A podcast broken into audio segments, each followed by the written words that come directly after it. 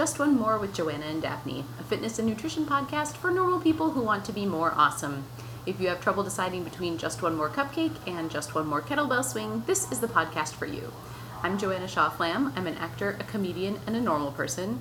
And Daphne is not here this week because I am recording it at 9 p.m. in my apartment with my husband, Hi. Matt Healy. Welcome to the show. Thank you. Uh, before we begin, remember to talk to your doctor or medical practitioner before starting any workout or nutrition plan.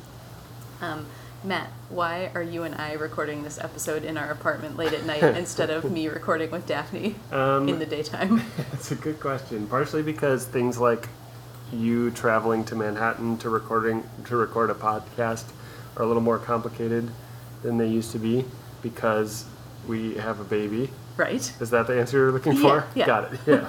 We have know, a baby. the if major you haven't listened to the last several episodes of the podcast, uh, we have a baby Yay! who is asleep in the other room right now. Yes, and uh, we hope she will stay asleep. You can probably hear the baby monitor in the background, Yeah. uh, and Also also the dishwasher. dishwasher. Um, listen, a lot of things just become sort of uh, whatever you can make do Yeah.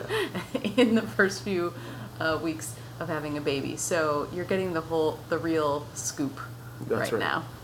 Um, so uh, this episode, Matt and I are going to have to record in parts because we can't really get a spare hour these days. Um, so if there's a little bit of uh, stopping and starting, you'll know why. Um, but I wanted to record an episode about um, the birth of our daughter and the first few weeks of being parents because there have been a lot of life changes that have to do with things we talk about on the show. And also just like having a baby is like a huge thing that happens with your body and in your case your partner's body.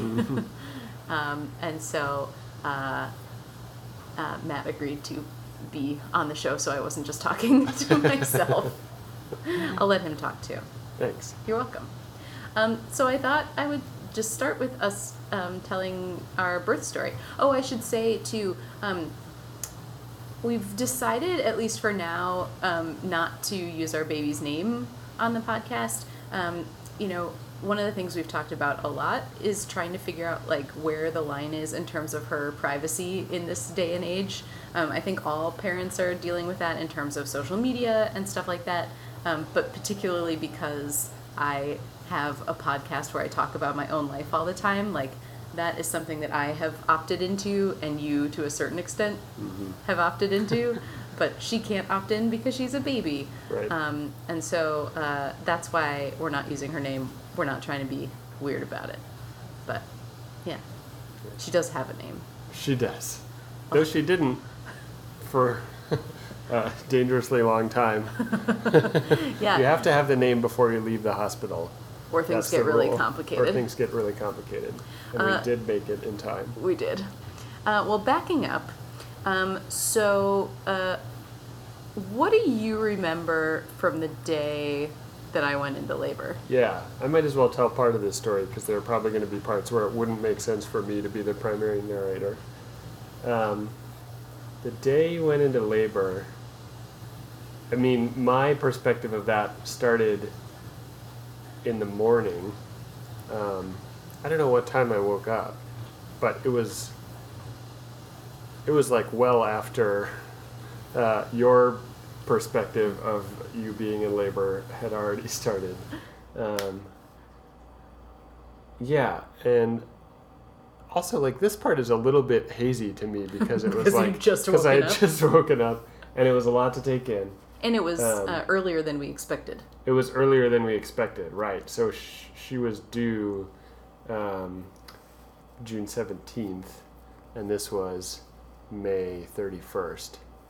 Um, so yeah, so we woke up. I woke up. You had already been up, um, and you said that you thought your water had maybe broken, maybe, but it's hard to tell for sure. Yeah. Because this is something we've said many times since.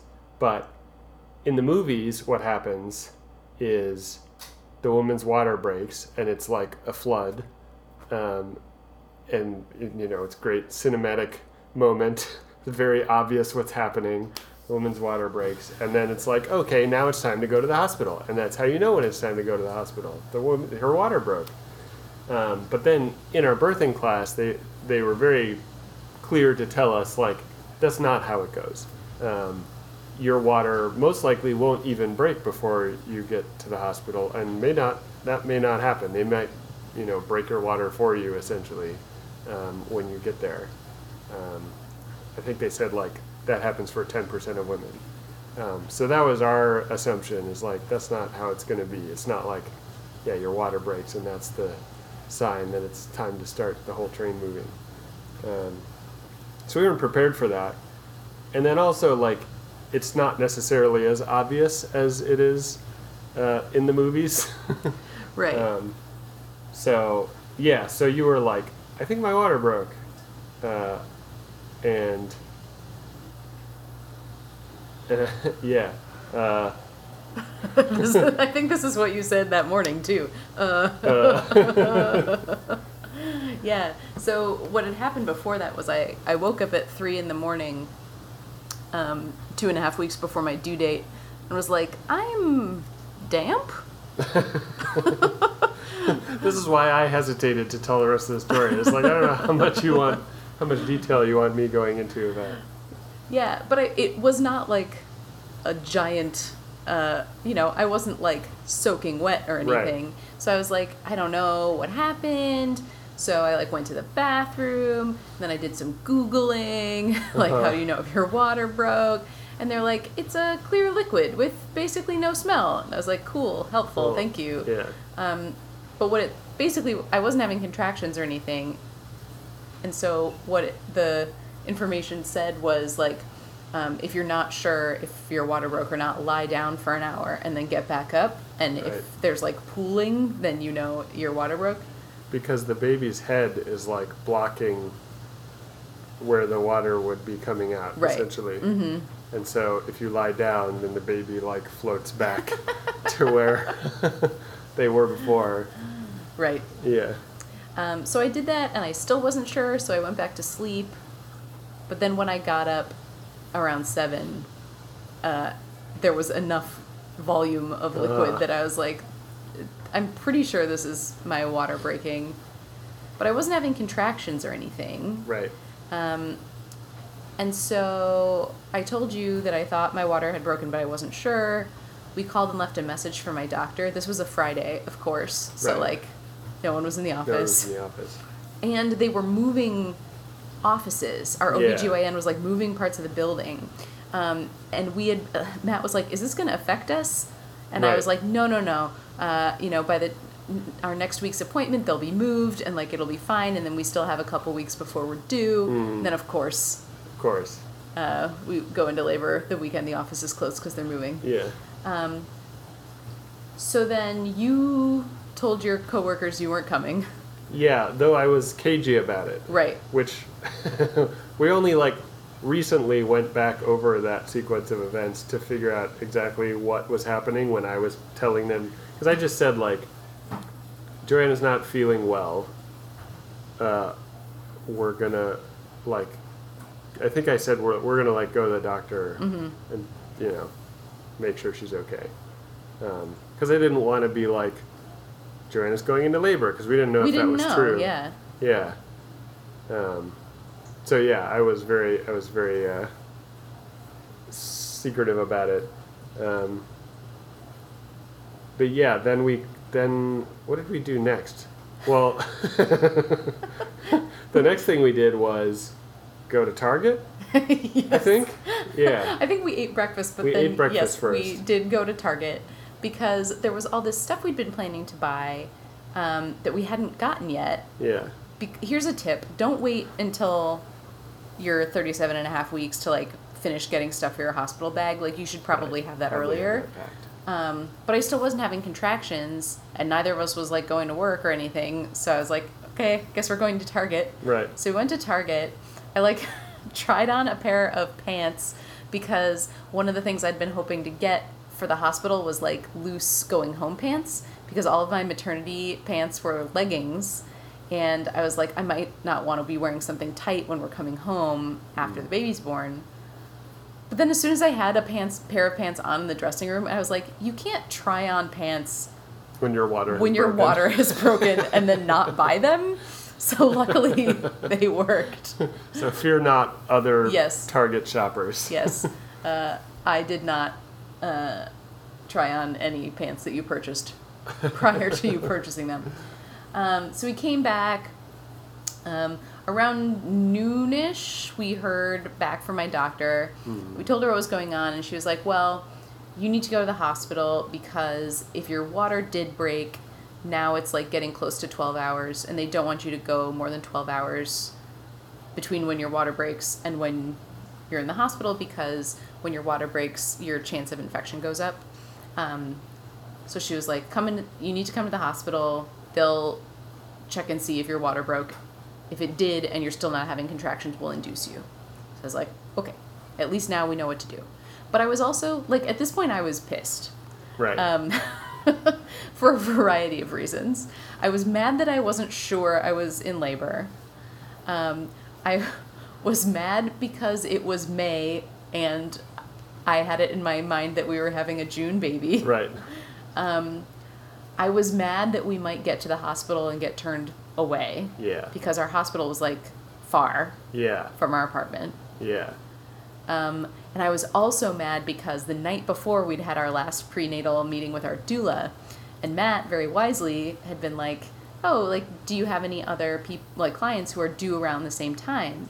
And she said, "Yes, but don't worry, it's a planned C-section tomorrow morning, so then we're good to go." So then, of course, that was probably part of my denial about being in labor was that I like really, really didn't want it to be happening Right. when our the doula, couldn't be come. there. Yeah.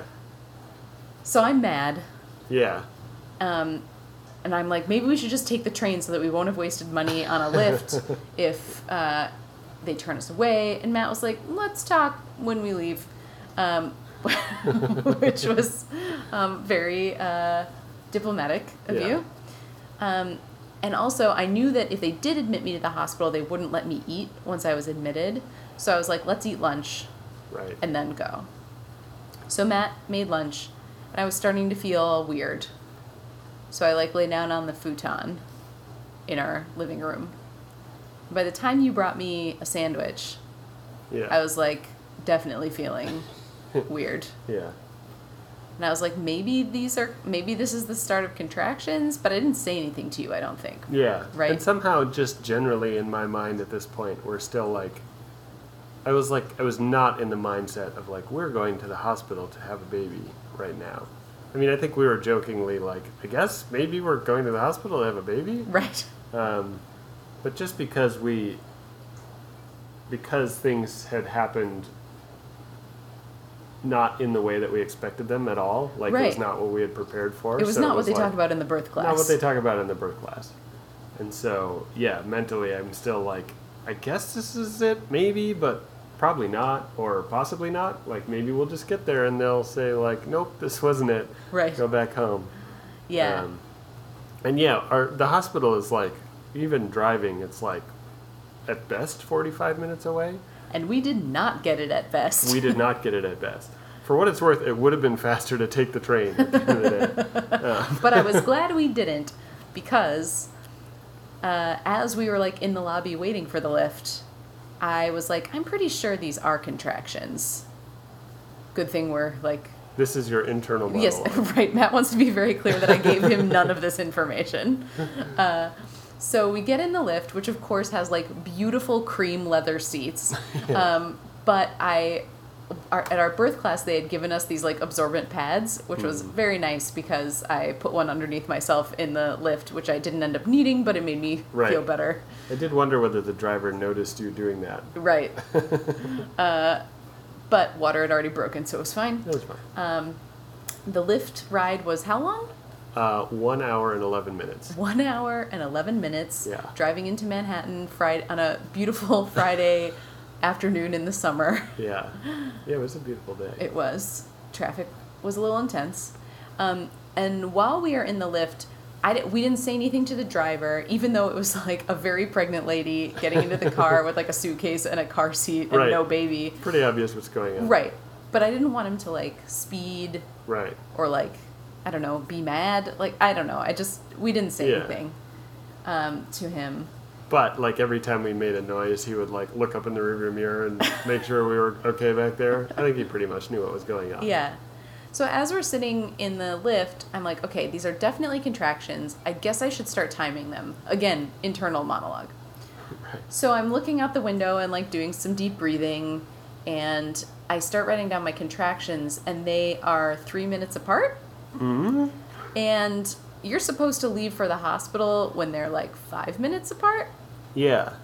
Yeah. The the version of this whole process that had been described to us in the birth class is like you start having contractions, and when you start having contractions, they're like far apart, like irregular and maybe even an hour apart, and you know, you're not sure whether they are, are actual contractions or maybe they're just Braxton, Braxton Hicks. Hicks. or maybe you know, and then they start to become a little more regular, but they're still like 45 minutes apart, and in between you're, you know, doing things to like help the baby come down. You're, you're doing like different kind of like yoga type moves and exercises and You're stuff. calling your doula. yeah, you're having like a walking ni- around the Right. block. Having a nice time at home. This is what was pictured in the uh, 1980s documentary uh, informational video that we watched. Right. Uh, was all of this stuff, and we practiced all of these like moves to do to help Right. you be comfortable during labor and Right. help the- Supportive partner stuff. yeah, and none of that not and not a single bit of that was relevant. By the time we got out of the Lyft at the hospital, I was like very much in labor. But I still had not said anything to Matt. I assumed he had picked up on it based on my intense, like, staring out the window and breathing. Um, and, like, meaningful looks I was giving him in the elevator on the way up to the labor and delivery. This We- is a great lesson about marital communication. Sometimes meaningful looks don't quite don't translate. So we got up to uh, triage for labor and delivery, and the woman at the desk looks up at me and goes, "Why are you here today?" I said, "I believe I'm having a baby." Right. It And is was- called labor and delivery. Right, right. And in my mind, I'm like, "What do you think I'm doing here? I'm a giant pregnant lady, and I'm in, totally in labor." Um, but what I learned in this process is that I do not um, communicate uh, pain and distress effectively through my face or words. Uh, so she did not think I was in labor either. Um, so I went into the triage room without Matt uh, Right. because partners stay in the lobby until you get admitted. Um, so I go in, and then what happened from your perspective? Yeah, so then from my perspective, so again, still in my internal story, my head canon at this point is that like probably you're going to go into labor, but it hasn't happened yet and we don't really know what's going on and there's a very good chance that they're just going to send us home.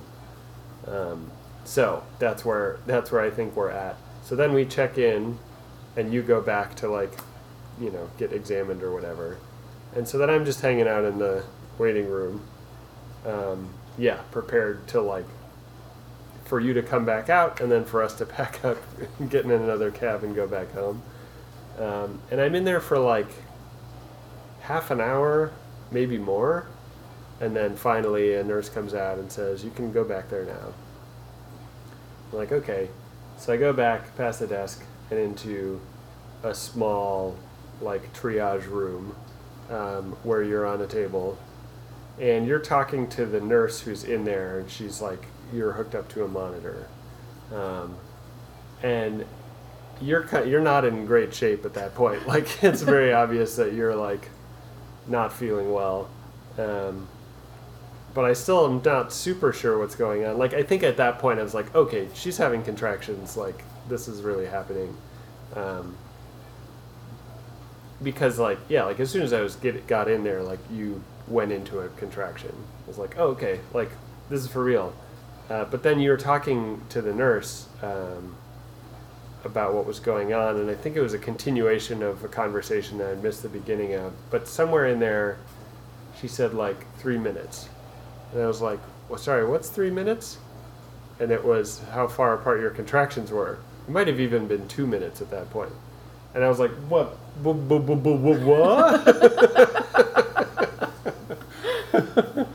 like, but what about all of the, what about, what about all the exercises and the, and the stuff we were going to do at home? Right. What happened to all that?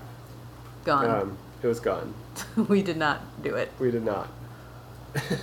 yeah. Um, by the time I uh, was in triage uh, and they had like examined me enough to say what was going on, they were like, "Okay, you're six centimeters dilated. You only go to ten. right. So you're well on your way. we are definitely admitting you." And I was like, "Okay." Cool.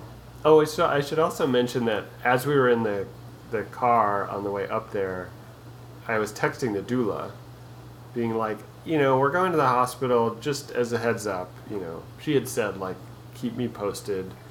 So, you know, once you are going into labor, I'll come over to your apartment and we can work through the, you know, early labor, labor together. And so I texted her, I was like, it turns out we're going to go to the hospital. Her water may have broken. We're, we're just going to find out. I'll keep you posted. Um, and she was like, cool. I'm at the, you know, with the other client that I mentioned. Um, period. but let me know what's going on. And so, right, so then in my head at that point, I'm like, she can't come because she's with this other client. And then we get into the triage room, and your contractions are two minutes apart. I'm like, oh no. so I texted her and I was like, things have escalated quickly. um, just FYI. And I didn't, I kind of, I kind of like didn't want to be like, uh, can you like leave your other client and come over here right. instead? Because the answer is no. Right. Um, and I also, I think I didn't want to ask, like, when can you get out of there? Yeah. Um, because I wanted to, I don't know, I wanted to be, like, prepared for the possibility that she couldn't come. Yeah. And for us to just be okay with that and, like, we're going to move forward and it's going to be fine. Um, yeah. And so, just like, this is what's going on. Here we go. Um, and then I think during that process, she texted back and was like, okay, uh, I'm going to come up there. She was like, I'm getting on the train, but I'll just turn around and get on the other train. Um, but even still, like, it was a while before I asked, like, are you going to. Are you gonna like come here and stay here and be there for the birth of our child? Right. um, she was like, "Oh yeah, like the other thing was a planned C-section. It's done. like I'm coming up there." Uh, I was like, "Oh, thank God." yes, that was a huge relief a to huge me. relief. Um, and the next part I will go through swiftly because, uh, you know, even though it took a long time. Yeah, we don't need to do it in real time. Right. That'd be too Um, much. so they admitted me.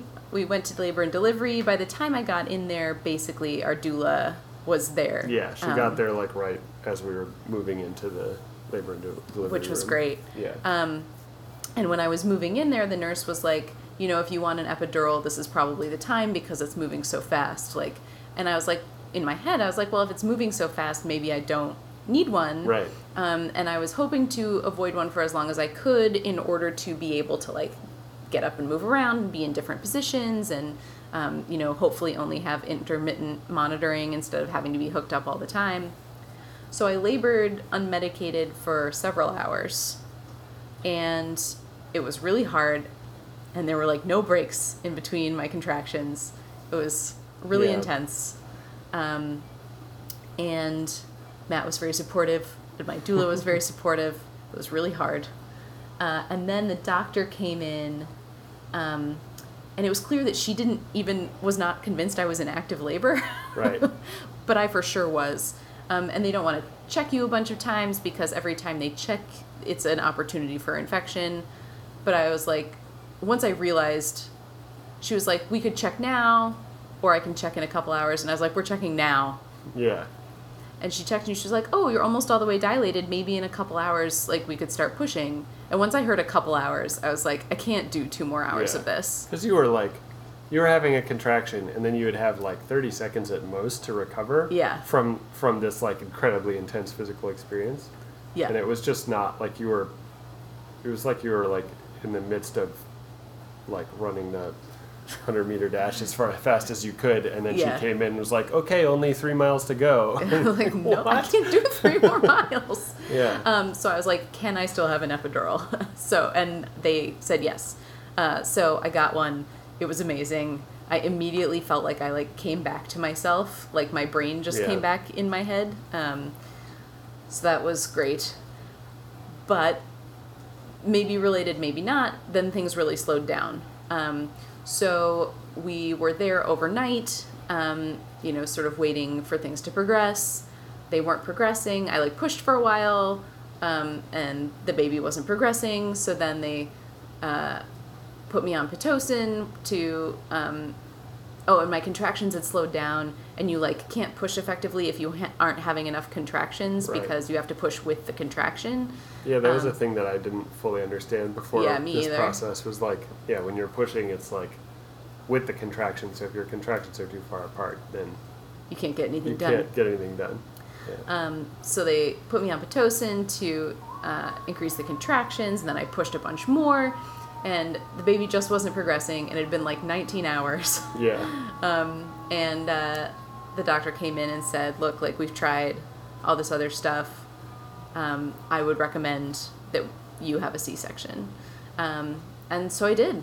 Um, Yeah. like basically, once we made the decision, I was like, "Can I have more epidural, please?" because there's like a button you can press to like sort of re-up the epidural but they had told like when we were trying to increase the contractions they had said like don't do it because when you're pushing like you want to be able to feel yeah. but then as soon as i knew that i was going to have a c-section i was like can i please have the no painy Mhm. meds again and they were like yeah go for it um, and then within like my sense of time was screwed up but you said like within half an hour i was in the room right Yeah. um, That's something that I know we've made this like kind of a long story.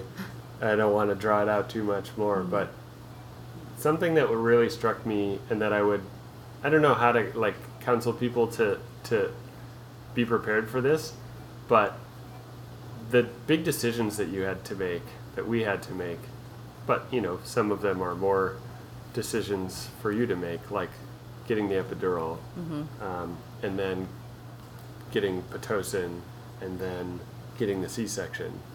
Um, you know, those are all decisions that ultimately it does come down to you saying like, yes, I'm okay with this. The C-section, you know, at some point the doctor probably would have been like, I don't care what you want to do, you're getting a C-section because it's, you know, the only safe option. Also, the baby's heart rate was going down with my contractions. That was an added reason that Yeah. they wanted to sort of finish things up. Right. But because, you know, I think as anybody would, when we were picturing what this experience was going to be like, we knew about those those things that could happen, like that, that, that we may have to make those decisions. But what you're picturing is like the the least complicated version. You know, you're gonna it's gonna be hard, but like you're gonna have like the standard birth where you don't have to make those choices. Um, so then when those choices do come up, it's like, oh, like I have to make this very difficult and important choice, and I don't have time to think about it. Like you really have to make that decision in the moment. Like you, you need to decide: are you going to have the epidural? Because if you don't decide, like your contractions get too close together, and they can't give you the epidural anymore. Um, you know, you need to decide like it's time for pitocin, and then when it was time for the C-section, that's like a huge one. Like Yeah. you're going into major surgery, um, and while it's you know something that happens many times a day uh, at that hospital, I'm sure, like it's scary. Yeah. it's scary, and there's there are risks, you know. Um, but there's just no time. It's like we got to do this now, um, and so like I try. I was trying so hard to like like center myself and like think like have enough presence of mind uh, to be present for that decision. Yeah. Um, but like it was it was hard. It was- And that's something that our doula prepared us for and also said like one of the things she considered her job in labor and delivery was to like help us slow down in those moments and like ask the questions we needed to ask in order to feel like we weren't being rushed in those Yeah. moments.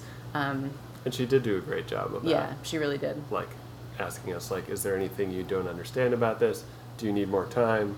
Like, how can you, you know, feel like you have made this decision uh, of sound mind and you know willingly? Yeah. Yeah. Um, but yeah, went into surgery. Matt put on his scrubs. Yeah. Matt's very tall, and so the scrubs did not fit so Yeah, great. I had to use the special doctor scrubs because normal patient ones didn't fit. And we went in, and uh, our daughter was born. Yeah. He lifted her up like Simba. Yeah, they have like a, a curtain there, you know. I mean, you were awake Right. through the whole process, which is kind of crazy to think about. Though also, like, you know, heavily medicated. Right. Um, so then there's a curtain between you and the baby. Um, but then when the baby's born, at this hospital, they had like a little window they opened up in the curtain and they held her up, yeah, like Simba, to the window. Um, and man, that was that was. I mean, obviously, it's an incredible moment, but it was like such a such a emotional and like physical relief for us. It's like we made it, um, and she's okay, and like that was yeah, yeah, that was like nothing I've ever felt before, which is an obvious cliche thing to say about the birth of your child, but like, man, yeah, it Yeah. was there was it was there was so much leading up to it, and then, you know. Once it was done, it's just like there's that's our there's our daughter. She's Yeah. the, she's here. and like none of the rest of the stuff really matters because Mhm. here she is. Yeah. Meanwhile, they then had to spend like another half hour sewing my abdomen back up. Yeah, sure. yeah. Yeah. All right, I think we have to take a break. So Okay. we'll come back tomorrow probably and do more of this episode. Uh, stay tuned. See you then.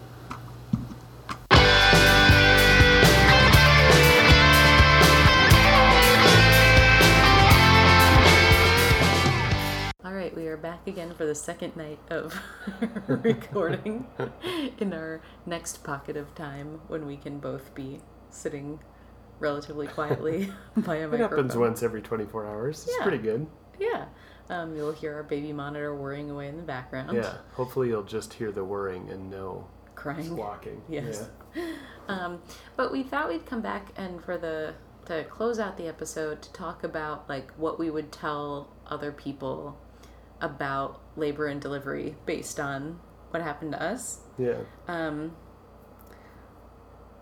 the first thing that I thought of is just to say like almost no one has the experience the way they describe it in your birthing class Right. like everyone's labor is really different and you can't know until you're having yours what yours is going to be like and like there's a specific sort of like speed and uh progression that they describe in birthing class Mhm. and like who knows what you're going to experience so Right. just be prepared for it not to look exactly like they describe it to you in class because it can be pretty different yeah. do you have other thoughts on things you would tell people? Yeah. I think uh, get a doula. Mm. Um, I mean, obviously, like with all pregnancy and birth related things, it's like, oh, whatever's whatever you feel is best for you is is the best answer. Mm-hmm. And like that's true. And I think a big factor with a doula is can you afford it? Right. Um, not that our doula was super expensive, No. but you know, it's an added cost at a time when there are a lot of costs hmm And insurance doesn't cover and it. And insurance doesn't cover it.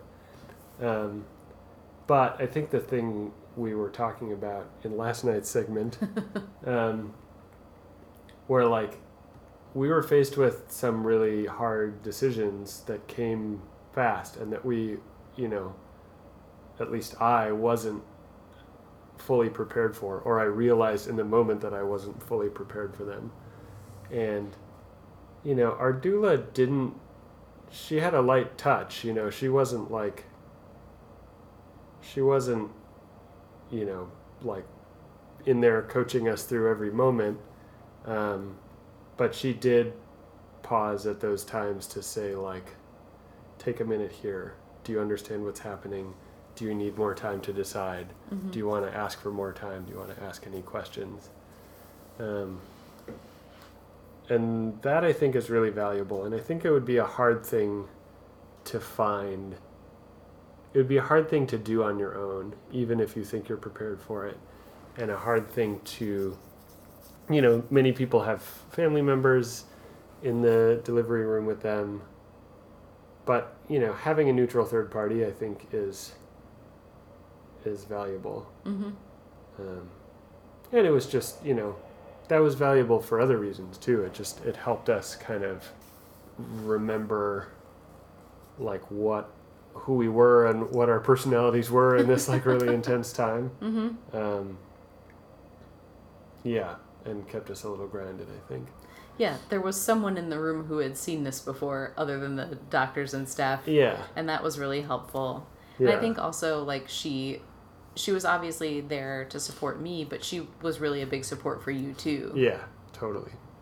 um, which made you a better support for me. Yeah. And she was supportive in the intense moments, but also in the like there was a long we we kind of had to speed through this a little bit in the first segment because we went on for a really long time.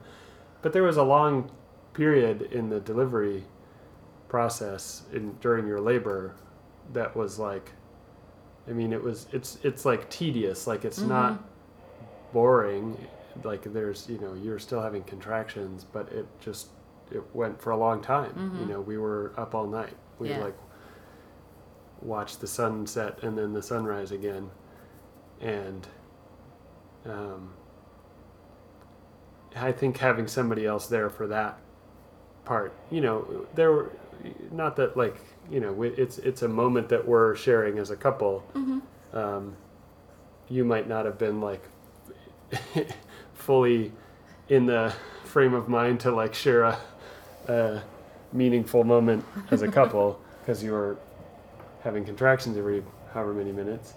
Um, but yeah, having her there, I think was was really helpful at that time too to like just kind of keep the mood light. Um, Mm-hmm.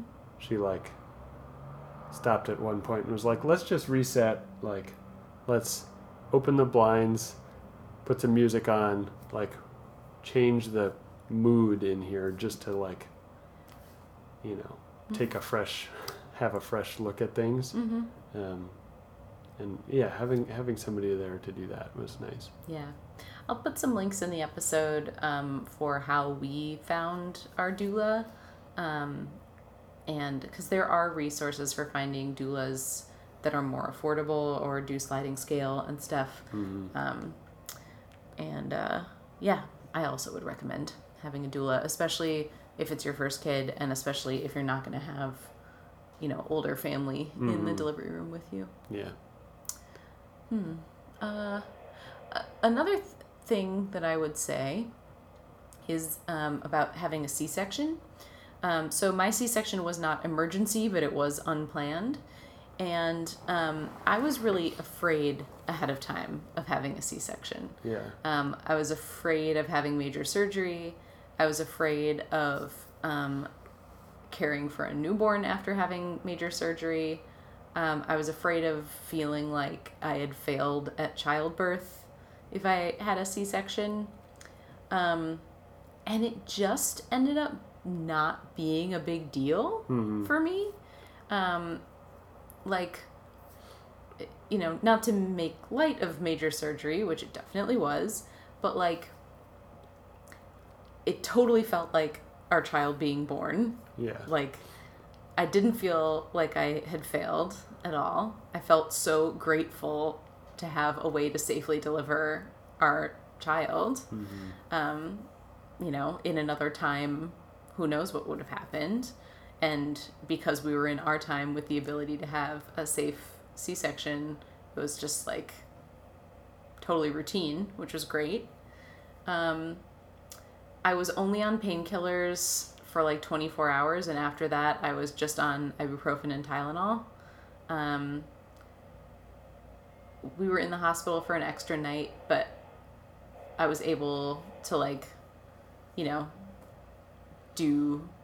I was like up and walking around slowly by the next day, and, um, you know, I feel like I felt like I healed really fast. It it just I didn't have any trouble nursing because of it. Like so I would just say like don't be afraid of a C-section if that turns out to be the best decision for you. Um, because it it can be just not a very big deal. Um, and uh, I think sometimes people push so hard to not have a C section that they end up doing things that they later wish they had not done. Mm-hmm. or, like, you know, um, just putting themselves through things they don't really need to put themselves through. Um, yeah. Yeah. And, you know, many people have a harder recovery Mm-hmm. and stuff. But yeah, the fact remains that like it yeah, definitely still felt like uh, our baby being born, you know, like Mhm. it was it was still the the like that experience that we wanted. Mm-hmm. Um, yeah, and yeah, it was a way for for her to be born safely, and for it to be safe for you. Mm-hmm. Yeah. And lots of people have C sections. Yeah, So you are in good company if that ends up being what happens for you. Um, and like you know the re I don't think we said this, but like the reason ended up being that she was just had her head tilted. yeah, Like she wasn't breached, she wasn't facing the wrong direction. Like nothing we could have done anything about or like Mhm. predicted. She just had her head tilted a little bit. So like the widest part of her head was trying to go through the birth canal and it just didn't work. hmm Um, oh well. yeah. So it goes. What other tips would I give? I had gotten the tip to get um, like the brand name that everyone knows is Depends, but basically Oh, like yeah. um, disposable adult diaper type things. Mhm. Um, I'd been told to get those ahead of time. I think with the idea of like wearing them when you come home from the hospital, but I was really grateful to have them when my water broke Yeah, right. because I just you know it's just a weird feeling to feel like you're like leaking everywhere, Yeah. and it was nice to just feel like contained. Um, so I would get some of those before you, uh, like, before you go to the hospital, hmm so that they're ready whenever you need them. Yeah. Mm. There are probably all kinds of tips. Like we we had lots of things like that that we just didn't use. you know, that probably a Mhm. lot of people would use. Mm-hmm.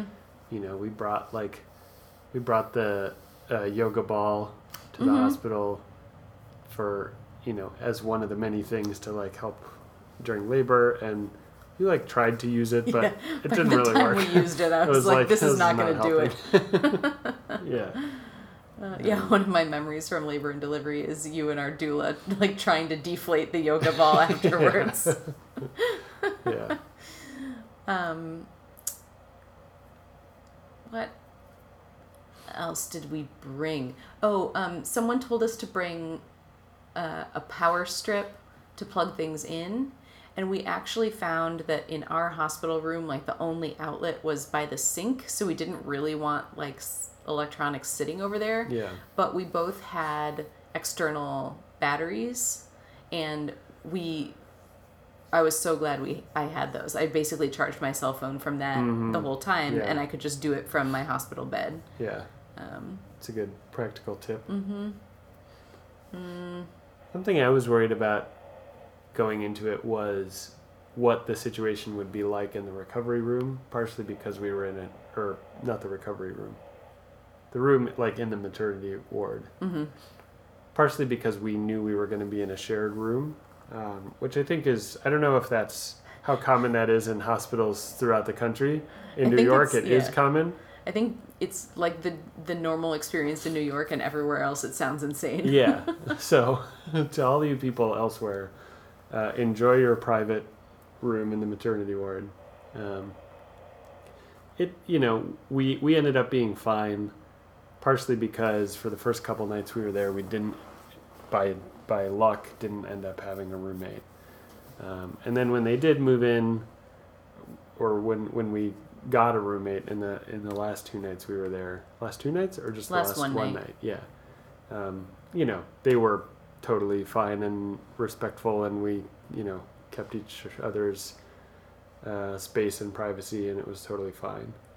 Um, but I was also worried about like this is another thing that may be different in hospitals elsewhere, but this hospital, uh, the partners are allowed to stay in the room, um, but there's not like accommodations for the for the partner.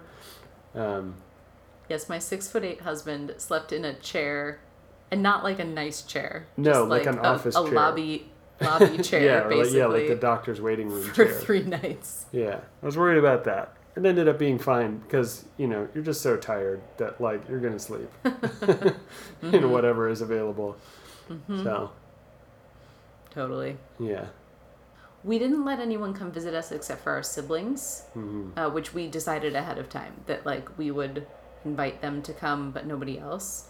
And I can't imagine trying to have other people yeah, come visit us. Like there was just so much care being done to me and to the baby. yeah, and um, you know i didn't shower for like a very long time yeah. and like I can see how for some people it is like a family experience. yeah if we had Or- more local family it Yeah. might have been different Yeah, maybe. but um, there is plenty of time for people to come visit you when you're not at the hospital Yeah, don't feel like you have to let everybody come visit you in the hospital Yeah. if you don't want to there's a lot going on and and there were a lot of things that there were moments that were hard mm-hmm. Um, that we could not have predicted that I think would have been even harder had we had people there. Mm-hmm. Um, you know, like in the last the last day we were in the hospital, uh, our baby had to she was jaundiced. Um, I don't want to spoil if there's going to be any future jaundice Uh, episode future jaundice episode. Um, but so they had to take her into the nursery and put her under a UV light um, and feed her formula and do a few different things to like help her flush clear the jaundice, jaundice before we went home, um, which meant we were separated from her for like the last night that we were there. Um, and that was really hard. That was like a really hard moment yeah um, partially because we were just physically and emotionally exhausted, partially because, you know, they had to put her under this UV light and she's screaming, and it's this like kind of scary image of her with these like little goggles little on. goggles on. Yeah, they basically put a blindfold over her eyes and then put her under this purple light, and she's screaming and waving her arms around And she was so skinny. and she was so skinny and small. It was a just a sad time. Like Yeah. she was fine. Like we, you know, everything turned out Yeah, fine. it was for her health, but Yeah. it was hard. It was a hard moment. Um, and and actually, in in fact, like shortly after that moment is when uh, my brother and his family came.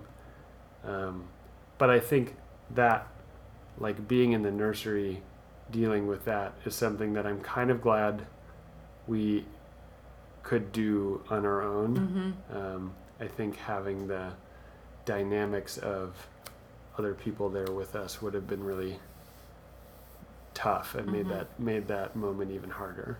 Totally. And you know, because we were, it's still there was another thing where it's like, are we making the right decision by doing this? Like, ultimately, it's the doctor's doctor's recommendation, but they still sort of put the question to us. Mm-hmm. Um, and you know, we we just have to get used to making those decisions decisions for ourselves, because you know, since then we've had to make a thousand of those decisions Mhm. for ourselves.